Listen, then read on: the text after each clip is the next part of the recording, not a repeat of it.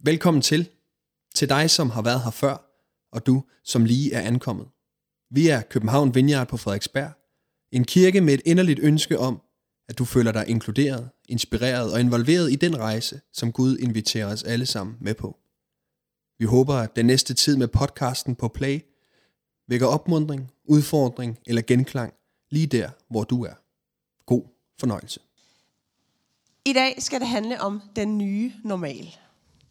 Så mange eksperter, og egentlig også alle os andre, måske vi er alle sammen lidt blevet eksperter i den her tid, øh, taler om, at måske skal vi ikke tilbage til normalen igen. Måske skal vi faktisk tilbage til en ny normal efter den her lange pandemi, vi har været igennem. Og det med at komme tilbage til en ny normal, det er jo en gylden mulighed for at trykke på reset-knappen. Personligt så er jeg stor tilhænger af at stoppe op en gang imellem og lige spørge mig selv, spørge Gud, hvad ved du, Gud? Hvad siger du til mig? Og hvad skal den næste tid indeholde? Oplagt er det jo at gøre det til nytår. Et friskt nyt år står foran os, og vi kan øh, lave nye vaner, vi kan øh, sætte nye mål. Men det kan vi faktisk også i dag. Vi kan også øh, stoppe op og se, hvad er det Gud han vil med os i dag. Og lad mig forklare lidt, hvorfor jeg synes, at det også er oplagt i dag her, pinsen. Fordi at pinsen sender os ud. Pinsen, hvor vi fejrer, at Helligånden kom til os, sendte disciplene ud af isolation. Den sender også kirken ud af isolation. Ud i vores hverdag, ud til vores by. Og jeg har tænkt meget på her de sidste par uger, hvordan disciplene måtte have det i den her tid. Øhm, og prøv at lytte lidt med og se, om ikke du også kan finde nogle små sammenligninger med vores situation lige nu og med disciplerne. Selvfølgelig er der nogle af tingene, der er lidt forsimplet. Men disciplerne måtte lære, virkelig lære at omstille sig og reorientere sig igen og igen. Midt i uvidshed, frustration og desillusion. De måtte lære at stole på Gud, hans ledelse af dem, uanset hvad, midt i uvidsheden. Og vi læser i evangelierne i det nye testamente i Bibelen, hvordan disciplerne begynder at følge efter Jesus. De stopper med deres arbejde, for eksempel nogle af dem fiskere, og så i stedet så følger de efter Jesus. Og her går de så med ham i cirka tre år. De ser vilde under og mirakler. Øhm, deres, de får et helt nyt syn på livet, på dem selv, på Gud. De ændrer deres liv markant, og de lægger store planer for fremtiden. Det går godt. Fremtiden den ser god ud. Og pludselig, så bliver Jesus korsfæstet. Deres verden styrter i grus. Han havde måske sagt et eller andet om noget af det i den stil, men det virkede lidt uvirkeligt. Hey, så opstår han igen. Fedt! Hurra, de løber ud mod graven, og de er sammen med ham i 40 dage, og måske minder det lidt om de gode gamle dage inden påske. Alright, tænker ni måske, back on track, Jesus is back, det her bliver godt.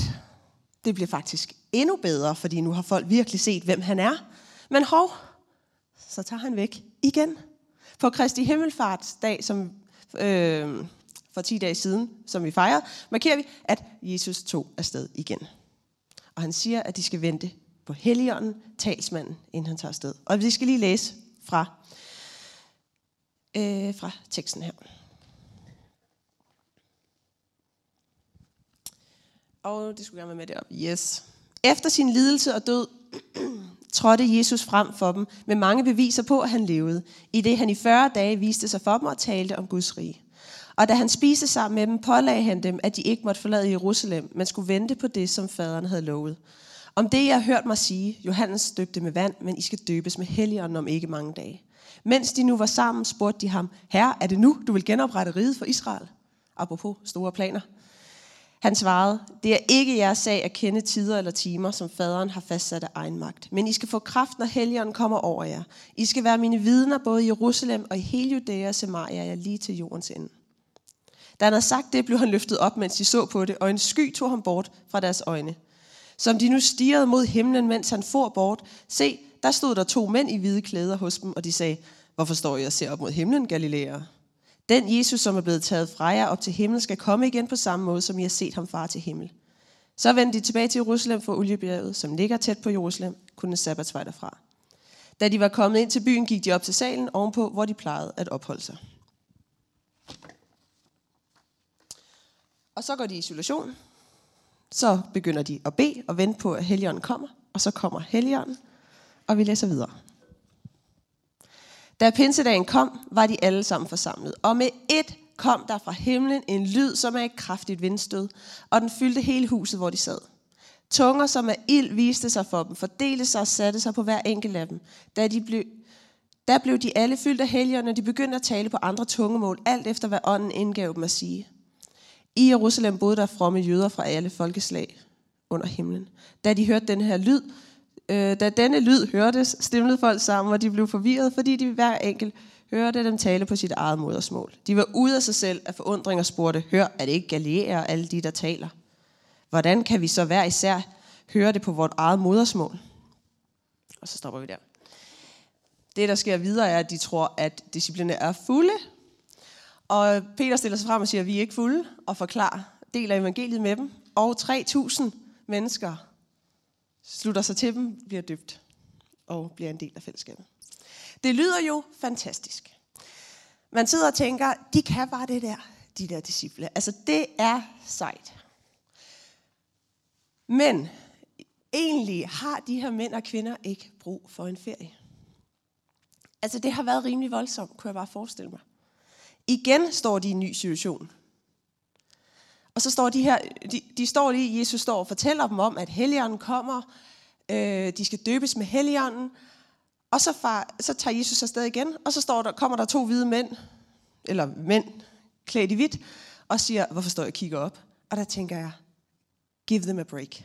De står lige og er i gang med at reorientere sig i livet igen. Det har været voldsomt for de her disciple. En helt ny situation. Nu skal de finde ud af, hvordan skal hverdagen se ud for dem, som efterfølgere af Jesus. Hvordan lever de sammen som fællesskab, som familier, som venner, som enkeltpersoner? Hvad skal prioriteres i deres hverdag, så det fungerer med alt det praktiske, og hvad skal de stoppe med at gøre? De har været fiskere, så fulgte de efter Jesus, så ventede de. Nu skal de ud og sprede håb og liv. Helligånden sender dem ud, og Jesus siger, at de skal være menneskefiskere. Men hvordan, hvordan ser det ud? Det skal de jo finde ud af. Og hvordan ser det ud for os i dag? Hvordan ser dit liv ud efter halvandet år cirka? Med rigtig mange forandringer, omstillinger, måske frustrationer, ensomhed, kedsomhed, nye opdagelser, en masse hvile eller måske stress. Og hvordan skal fremtiden se ud? Jeg tror, vi kan lade os spejle og lade os inspirere af disciplene netop i den her situation. For de stod også over for en helt ny normal. De skulle selv finde ud af nu, hvordan skulle deres hverdag se ud. Hvordan skulle de leve med Jesus i deres hverdag. Der var ingen, der havde prøvet det, som de var gået igennem før. Der var ikke et eller andet, nogle rutiner lige at falde tilbage på. Jesus han gik ikke lige ved siden af dem mere, sådan fysisk. De skulle selv finde ud af at prioritere i deres liv og opgaver, og et overvældende stort behov, der var omkring dem. Og jeg tror, at vi i nutiden, et vigtigt spørgsmål, vi kan stille os selv, er, hvad vil Gud? Hvad vil Gud? Vi har haft god tid til at tænke rigtig meget på os selv. Her den sidste års tid til halvandet. Måske har det tenderet lidt til noget navlepilleri en gang imellem, hvis vi lige skal være ærlige. Men nu skal vi ud i fællesskabet igen. Vi skal ud i samfundet igen. Vi skal kigge ud af op fra navlen og ud på verden. Og vi spørger, hvad vil Gud? Gud, hvad har du lagt i mig? Hvad har Gud lagt i dig til glæde for mennesker omkring dig? Hvordan kan du blive mere opmærksom på, hvad Gud gør i din omgangskreds og på dit arbejde og dit studie? Hvad Gud han gør i dine børn? Fordi Gud han gør store ting i dine børn. Han taler til dine børn, og de er vores forbilleder i at være frygtløse i deres overgivelse og tillid til Gud. Hvad vil du, Gud? Hvad gør du?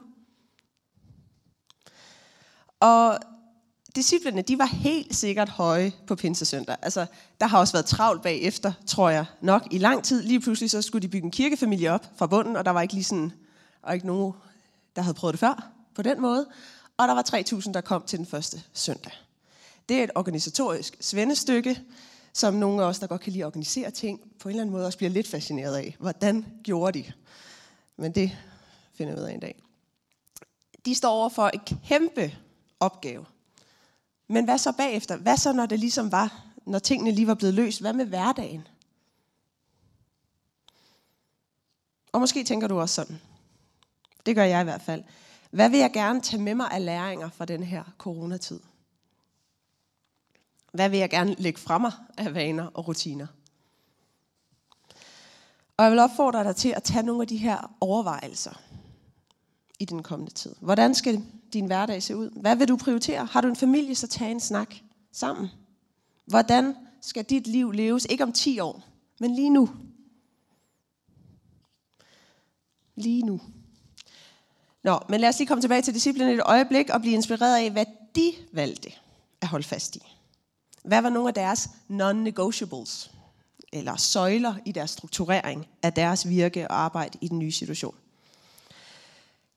Og det kan vi læse om nemlig, fordi det står der lige efter, at Peter han har holdt talen til alle øh, folk. Øh, så står der. Der står der sådan her. De, som tog imod hans ord, blev døbt, altså hans ord, altså Peters ord, men selvfølgelig om Jesus. De, som tog imod hans ord, blev døbt, og den dag blev der fået næsten 3.000 mennesker til. Og så får vi et rigtig godt clue her til, hvordan de strukturerede deres hverdag og deres liv. De holdt fast ved apostlenes lære, fællesskabet, ved brødets brydelse og ved bønderne. Meget simpelt. Med andre ord, lidt kægt sagt, Bibelen, brødrene, brødet og bønderne. De fire B'er, og det er ikke fire B'er på engelsk. Undskyld, Inge. Øhm, hvis nu vi tager den første apostlenes lære, altså det, som Jesus havde lært dem. Det, de havde oplevet sammen med ham. Alle de ting, de havde set ske for øjnene af dem. Som efterfølger af Jesus, så vidste de, at de måtte holde fast i Jesu ord og handlinger. Selvom, man havde, selvom de havde vandret med Jesus, altså de havde gået op og ned af Jesus i tre år, alligevel vidste de, at det er så nemt at blive opslugt af hverdagen, når man pludselig skal klare det selv. De havde brug for at holde fast i det, Jesus havde lært dem. Og hverdagen er helt sikkert god. Det er ikke fordi hverdagen på en eller anden måde bliver opslugt. Det er ikke fordi det er en dårlig ting. Men den kan hurtigt miste retning, hvis ikke vi holder fast i Jesus. Og en, øh, en kendt teolog, som jeg ikke kan huske navnet på, skriver, at noget af det mest sande, der er skrevet, er vendingen, du bliver, hvad du spiser. Og det er altså ikke noget kostmæssigt, han har, gået, han har ikke skiftet karriere, men det handler om livet. Og måske står du i den her overgangstid og længes efter at mærke, eller du savner mere af Jesus i din hverdag. At han skal fylde mere i dit liv. Så kunne en begyndelse være at lade dig inspirere af disciplenes non-negotiables i deres nye hverdag. Køb en bibel, hvis ikke du har en, eller åbn den, du har. Begynd at læse i den. Nogle gange er det bare ren rutine, og det er ikke, fordi man lige føler glæden bare boble, hver gang man åbner den. Men du er ved at bygge et fundament. Du er ved at give din sjæl sund føde. I stedet for at fylde med alt muligt andet, så læs nogle vers eller kapitel i din bibel. Og se, om ikke din retning eller din hverdag langsomt bliver forvandlet. Det holdt disciplerne fast på. Og de havde så vandret sammen med Jesus i tre år. Man burde have tænkt, du, you're good. Men øhm, det vidste de, de blev nødt til at holde fast på. Den nummer to er brødrene. Disciplerne holdt fast i brødrene, altså fællesskabet. Gudstjenesten, gudstjenesterne, netværksgrupperne, de opbyggende venskaber, vi har, de vidste, at vi har brug for hinanden. Og i den her tid, hvor vi ikke har kunnet mødes, altså i nutiden, så har vi også bare set, tror jeg, det har jeg oplevet, og jeg snakker med mange af jer, der også har oplevet det, at vi virkelig har manglet hinanden. Det har vist os, at vi har brug for hinanden i vores tro og i vores vandring med Jesus. Vi har brug for at kunne opmuntre andre. Vi har brug for at lære os, eller blive opmuntret. Brug for at inspirere hinanden. Der sker noget, når vi rent fysisk kommer sammen her og siger, at den næste halvanden time, Gud, der handler det om dig. Rummet, fællesskabet, hjælper os til at vende vores fokus mod Jesus og huske på hans store kærlighed til os. Rent fysisk hjælper det os. Vi sætter tid af, vi prioriterer, og det er godt at prioritere, for vi har brug for hinanden. Ja, det havde disciplerne også. Det vidste de også fra starten af. Altså, der er lige pinse søndag, hu hej, vilde dyr, der sker alle mulige ting, og så står der, de holdt fast i apostlenes lære, fællesskabet, brødets brydelse og bønderne. Det stod klart for dem. Nummer tre er brødets brydelse, altså nadveren, som vi også lige har fejret her sammen. Vi bryder brødet sammen. Vi mødes, vi vender vores fokus på Gud, deler nadver, tager imod Jesu offer for os. Vi tager imod hans nåde over vores liv. Vi tager imod hans håb.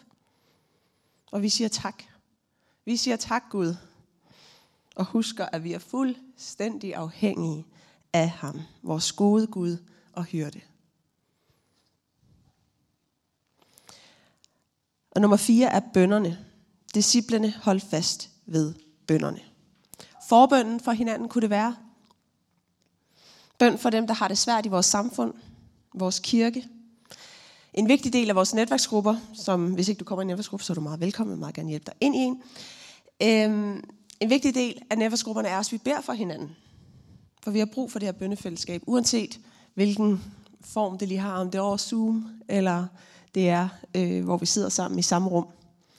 Når vi er ude med Plan A, som er vores besøgstjeneste på øh, massageklinikker og bordeller i København. Vi har også en fra Plan A i Aalborg. Uh, uh. Fedt, det mor. Øhm, men når vi er ude med Plan A, så sidder vi der, at sidde, når, det der med at sidde med en ny veninde, vi lige har mødt, og få lov at bede Guds håb og liv ind i umulige situationer.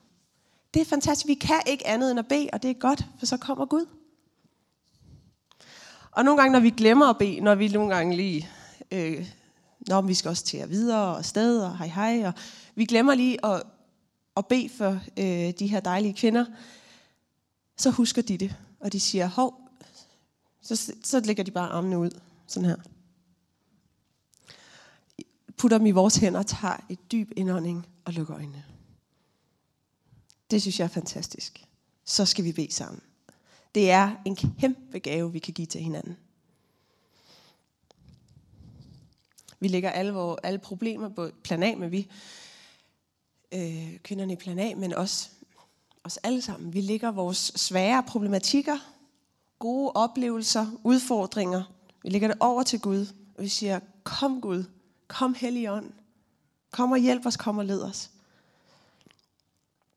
Jeg synes, det er en kæmpe gave. Kæmpe gave at kunne give andre, kunne give hinanden, og hvilken omsorg det viser. At når jeg snakker med en til mit fodboldhold, der har det svært med, at siger, jeg bruger til den der, nu er jeg jo præst, så må jeg, ikke, øh, må jeg bede for det, når jeg kommer hjem, hvis vi er på cyklen. Og den, det er jo lidt akavet, men den glæde og den omsorg, vi kan vise hinanden, ved at sige, må jeg ikke godt bede for det derhjemme? Kæmpe gave. Og jeg tror, at de her fire ting kan være til stor inspiration for, for os. Det har været til stor inspiration for mig. Og jeg var opfordret til at gå og tænke lidt over de her ting. De her fire ting. Hvordan kan jeg lære noget af disciplene, der stod over for deres nye normal? De skulle strukturere deres liv. Det var helt, det, alle kortene havde været op, eller hvad hedder det? Boldene havde været op i luften. Så skulle det lande. Hvordan skal min hverdag se ud? Hvordan følger jeg efter Jesus praktisk i min hverdag? Hvad står fast? Hvad er det for nogle søjler? Og jeg tror bare, det er en virkelig god rettesnor eller inspiration, som vi får fra disciplen her, den første kirke. Og vi skal bede sammen, fordi det er godt. Og hvad er det, som Gud han prikker til dig om? Hvad er det, du skal prioritere? Hvad er dine og din familie non-negotiables? Jeg har ikke lige et andet ord for det. Hvad er de ting, der bare står fast? Hvad siger Gud til dig?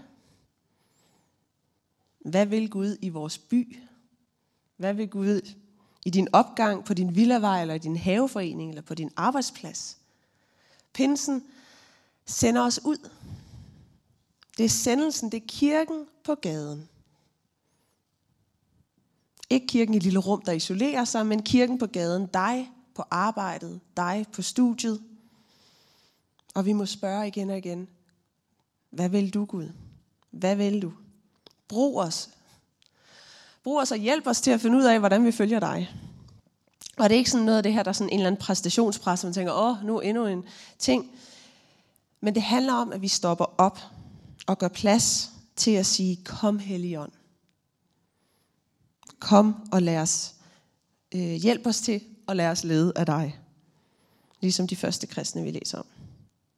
Kom Helligånd, led os og hjælp os. Birgitta har været Stena, en, øh, øh, hvad er hun? Hun er en svensk helgen. Øh, hun har en bøn, der hedder, Herre, vis mig din vej, og gør mig villig til at vandre den. Det har jeg nævnt mange gange. For jeg synes, det er en kraftfuld bøn, der virkelig er... Det er lige før den sidste del er meget større end den første. Herre, vis mig din vej. Gør mig villig til vandren. Og det er det, vi skal bede om i dag. Gud, hjælp os til at følge dig. Hjælp os til at lade os lede af dig. Pinsen sender os ud. Ud til hinanden. Og det er fantastisk. Skal vi ikke rejse os op og bede sammen? Tak fordi du lyttede med. Vi håber, at du går herfra med mod og nye tanker. Er du interesseret i mere fra København Vineyard, kan du finde os på Facebook, Instagram eller på vores hjemmeside. Du er altid velkommen forbi kirken på Nyvej 7 på Frederiksberg, både til gudstjeneste om søndagen eller i løbet af ugen. Guds fred og velsignelse til dig.